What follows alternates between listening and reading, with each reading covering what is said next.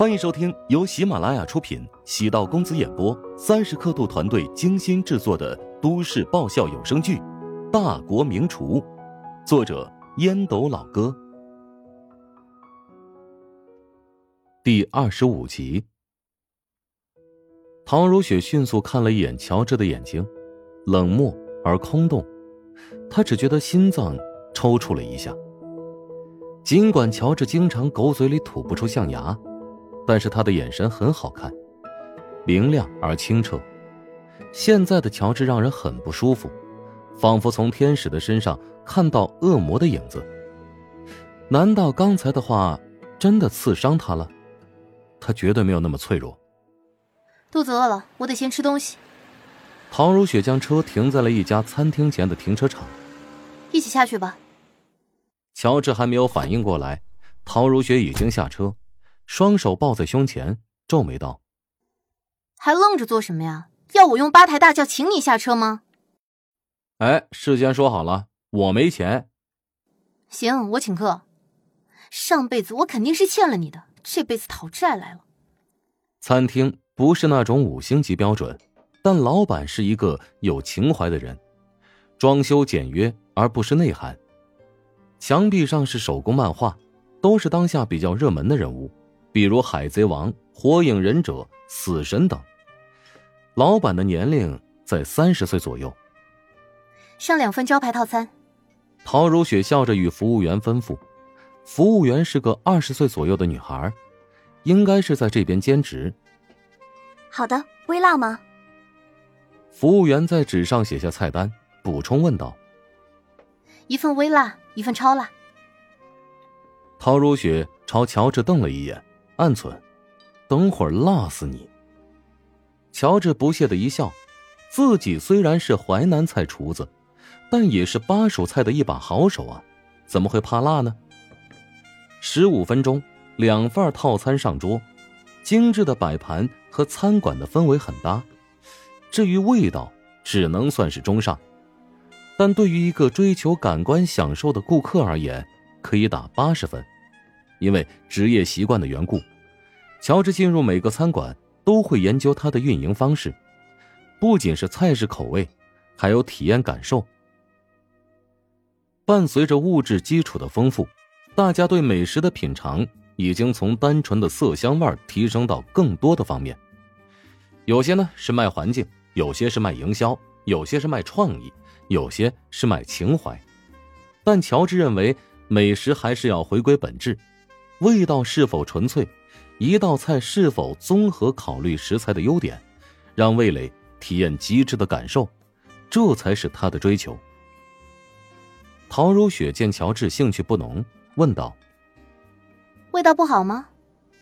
啊，很一般嘛，这青椒牛柳的火候没掌控好，油温太热下锅，以至于口感稍微有点硬。菠菜鲜贝汤的食材很好，可惜多放了一勺鸡精，破坏了鲜贝的原味。米饭的口感不错，这是唯一的亮点。陶如雪没好气地瞪了乔治一眼，讥讽道：大言不惭，这家餐馆的厨师可是巴蜀川菜的高手，比你这个小厨工要厉害多了。陶如雪对自己的老公那是真的一点都不了解，一方面呢是他不愿意主动了解，另一方面乔治隐藏的比较深，他身上的御厨传承堪称厨界的法宝秘籍，相当于啊这个武侠小说里的倚天屠龙啊，任何厨师都想要一窥其真容。餐饮界的巨鳄都希望纳为己有，匹夫无罪，怀璧其罪。从小父亲就告诉乔治，穷人的孩子，呃，不，不是，呃，不要把真本事全部展现在别人的面前。尽管知道乔治在厨艺上有惊人的天赋，但还是让他和正常人一样，从幼儿园上到大学。如果不是父亲突然病重，乔治知道乔家和陶家祖上有深厚的关联，也不会请求陶南方出手相救。陶南方呢，是个商人。他愿意救父亲，当然是别有所图。那段陶南方私下与人交谈御厨传承的音频，被乔治保存在 U 盘里，或许会永远不见天日，但始终是心中的疙瘩。一串清脆的掌声从右手边传来，男人穿着厨师服，短寸头，面容瘦削，眼睛有神，手指修长有力。男子感慨道：小雪，你带来这个朋友好眼力啊。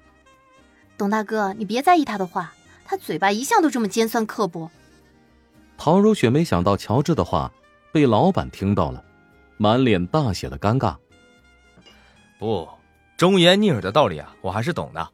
如果不是对美食有足够的追求，怎么能说出这么多细节呢？今天这顿饭免单。啊，这这多不好意思呀。唐如雪吃惊地望着董国，这家店面虽然从外面看不起眼，但在琼京的美食圈还是很有名气的。两份简单的套餐价格在六百多元。董国主动伸手与乔治示好。董国，这间店的老板也是主厨。啊，我叫 George 啊，不是，我叫乔治啊，不好意思，这个名片忘了带了。陶如雪在旁边静静地看着乔治装逼，既好气又好笑。你哪来什么名片呢？董国微微一怔，从前台找来两张名片和笔，一起递给乔治，意思是请把你的联系方式留下来，以后常联系。陶如雪内心满是错愕，意识到董国是真心将乔治当成朋友看待。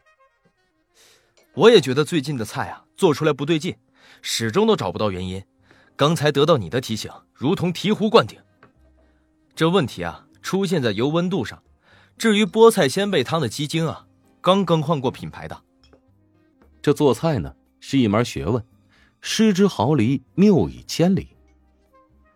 董老板应该是想尝试让牛柳口感更为焦脆，我建议呢，在腌制牛柳的过程中多加入一些蛋清啊，即使油温稍大点也不会让牛柳的口感显老。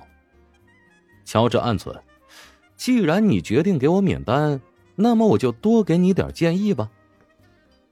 董国的水平已经达到了大师级，即使是放在四星级的饭馆也可以独当一面，至于创业开一家特色小餐馆更是手到擒来之事。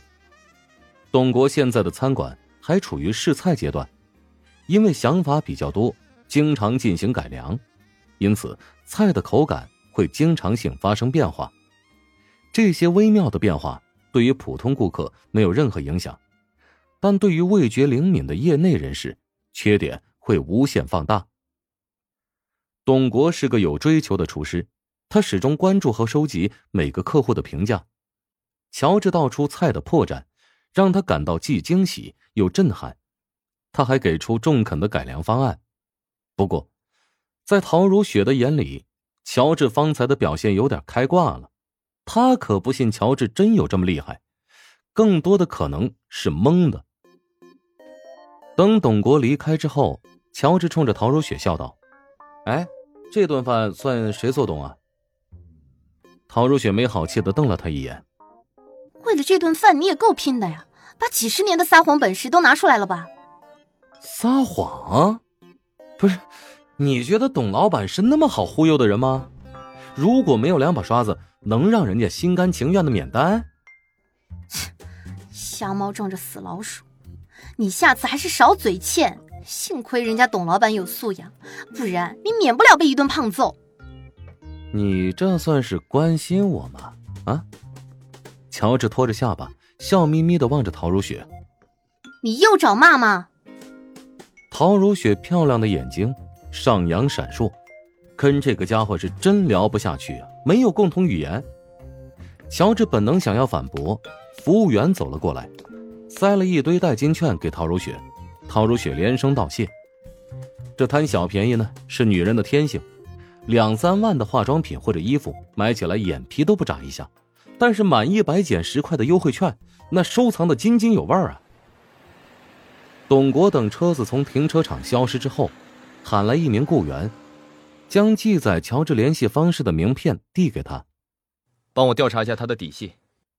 陶如雪和乔治返回住处已经是十点左右了，两人虽然没什么交流，但至少没有始终争吵，已经是不错的苗头。